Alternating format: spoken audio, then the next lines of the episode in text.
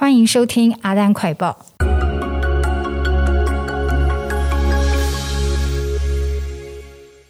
大家好，我是台视新闻部资深编译何丹西，阿丹。这是我第一次个人录这样子的节目，也跟新来的朋友打个招呼。最近其实也不是最近了，已经持续一年多了，只是台湾是最近一个多月。才进入防疫的三级警戒。那我想趁这个机会呢，谈谈在疫情期间我们看到的媒体上的讯息，包括大众传播媒体还有网络媒体呈现出来的丰富、纷乱、爆炸的现象。那同时，我也从中呃发现，我应该要用不同的态度来面对这样子，面对这种全新的呃讯息来源的环境。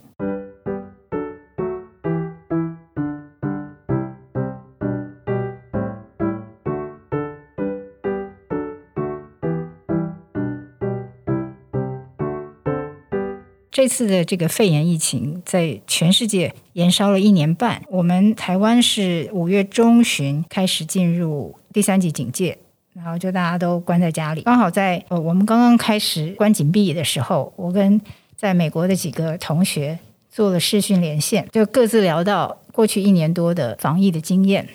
像美国的同学，不管是美西啊、美东，都是大概关在家里一年又两三个月。非常惊人的这个时间长度，那他们整整十几个月没有在外头吃过饭，几乎足不出户。那采买东西的时候呢，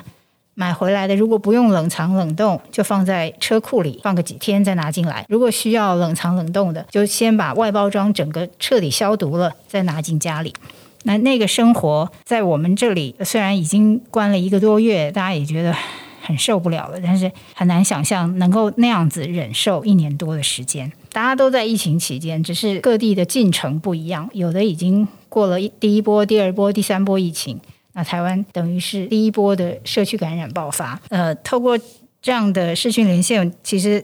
可以深切感切感受到这个咫尺天涯的这种感觉。这个在通讯的方便上，呃，让世界各地都。缩短了距离。那其实，在资讯的传播上也是，透过大众传播媒体以及这个近年兴起的网络媒体，也是大幅缩短了人跟人之间的距离。像过去全世界各地的疫情，我们可以充分的掌握，每天都知道各国最新的情况，感觉好像他们就在我们隔壁，但其实十万八千里远。但是因为就是资讯的充分，有时候是资讯的过度爆炸，反而会让听众啊。观众啊，陷入一种无所适从的这个处境。像在五月下旬，我在网络上看到一则讯息，就是朋友之间转发的，就说有一个爱尔兰的大学教授是在呃都柏林大学的药学系的一个呃科学家，一一位女士叫 Doris Cahill。他呢接受了一个澳大利亚的网络媒体的专访，大概四十多分钟。有人就把它翻成中文，然后以新闻报道的方式上传网网络，就像一则呃新闻稿这样。那这个做访问的这个媒体呢，叫做 Asia Pacific Today，呃，就是今日亚太，大概是这个意思。第一次看到这个讯息，它是一个新闻稿的形式，我就回去找它这个原始的访问的内容，呈现的方式就很。也很像一般我们常看到的电视新闻的专访，那一个主播，然后跟一个受访人在一个双框的画面里，就发现卡希尔这个科学家呢，他讲的一些论点呢，是我们这一年多来主流媒体上听不到的。今日亚太这个网络媒体，他也没有访问不同意见的学者，就等于是一个单面的意见。那这个卡希尔教授有几个主要的论点。就是说，这个 mRNA 疫苗的危害大于病毒，呃，让人感染之后会造成的危害，然后也会让人感染病毒之后加重病病情。然后又说，COVID-19 不像政府说的那么容易在人跟人之间传播，这个封城啊会使人短命啊，小孩戴着口罩会缺氧啊，会让。呃，这个智商降低，然后谈到死亡率的时候，又前后有不同的、前后矛盾的一些数据，那也不知道他的数据是哪里来的。那后来我再去找这个人的背景，这个 Professor Cahill 的背景，就发现他是爱尔兰自由党的党魁，就他是一个政党的领袖。那这个党呢是极右派的政党，那立立场呢是主张爱尔兰不要在欧盟的架构底下。那都柏林大学其实他的学生会之前也今年秋呃今年春天也曾经要求校方要调查这个教授在课堂上的不当行为，比如说他上课的时候会说政党跟媒体其实是在利用疫情散播恐惧，剥夺大家的自由，以便操控人民。那这个就是很像。极右派团体的论点，校方也对外界的询问，也表示他已经不在这个学校的药学系开课了。就今年三月新的学期，他就已经不不上课了。我又呃又在其他的媒体网站，比如说路透社或者是爱尔兰时报，都都找到反驳这个 Cahill 论点的一些报道，而且是定期反驳，就是他每隔一阵子就会针对这个 Cahill 说的。一些其实不是事实的论述加以反驳，然后告诉受众真实的情况是什么，就是经过大家认定是有科学根据的这个说法是什么。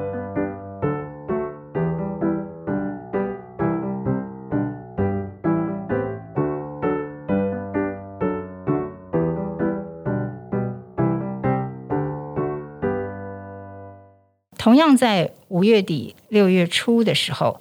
呃，英国也在讨论，他们原定六月二十一号要呃这个要达到第四阶第四阶段的解封，也就是全面的解封。但是在六月中十四号，英国首相强森决定再延一个月，就是要到七月十九号才在英格兰解封。啊，这里要这个指出他这个这个解封的。行动这个解封的措施呢，是只针对英格兰，而不是全英国，因为英国是联合王国嘛，United Kingdom。英格兰、苏格兰、威尔斯跟北爱尔兰，他们有自己的呃自己做主的呃权力是很大的，除了外交国防之外，所以像这种防疫呀、封城啊、解封啊，都是各自决定的。Johnson 没有办法呃宣布说全英国要同步的做。做一件事情，就在他十四号宣布要延后四周解封的时候，伦敦市市区呢也有一个反封城的示威活动，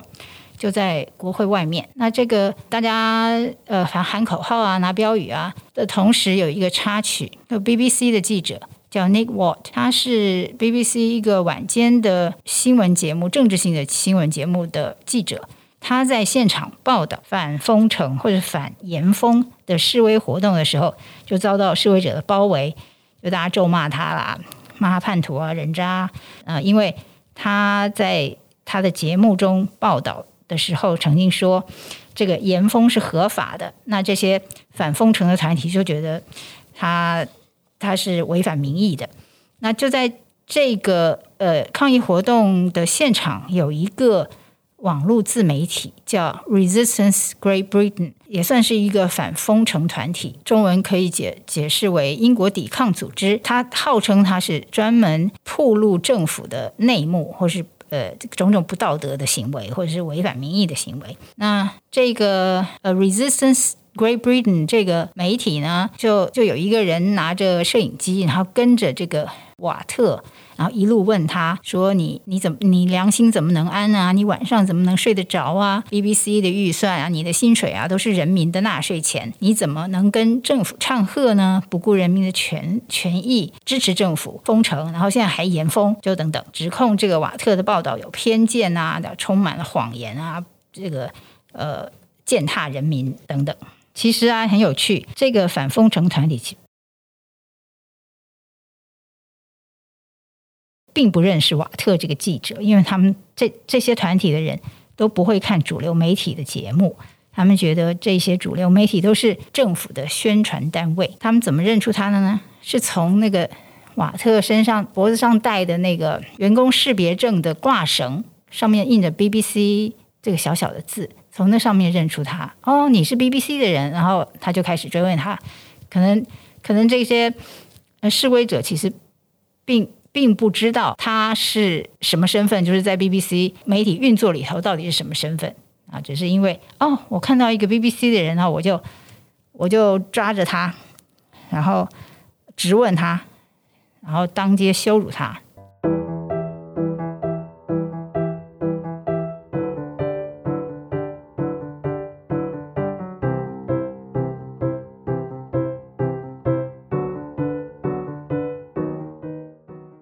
所以我刚刚举的这两个例子都是在网络上看到的。那其实这些呃，就是这一二十年来呢，国际通讯社历史在百年以上的这些国际通讯社，什么美联社啊、路透社啊这些，他们也都渐渐的采用了网络上的素材作为它供供应给订户的内容。但是有一个很大的差别，他把这一类的网络上的素材呢，有有一个名称来称呼这样子的素材，叫 UGC（User Generated Content），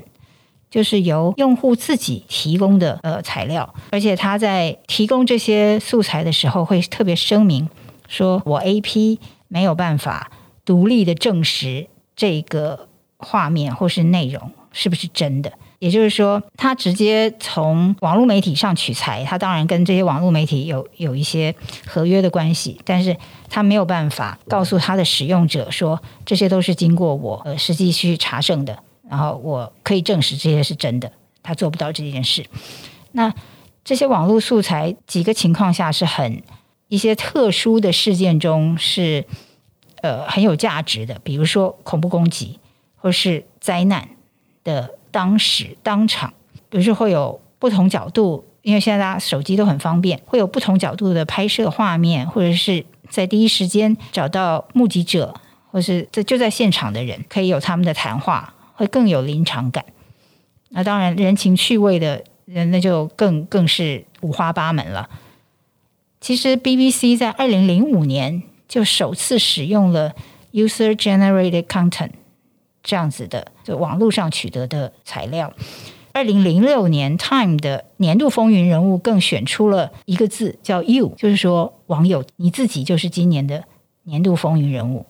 等于是承认了网友自己拍摄的素材也可以是重要的新闻内容的来源。但是，是呃，身为新闻工作者。就是在媒体里面过滤新闻、呃解释新闻、向观众提供讯息的这样子的工作人员，在使用这些 UGC 的素材的时候，要要自己要自己小心，除非是那种人情趣味、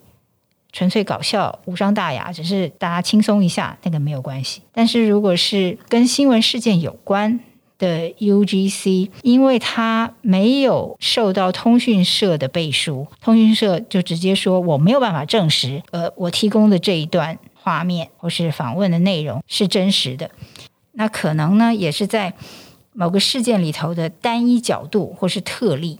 那么对编译或是改写的人，在作业采用或是呈现上。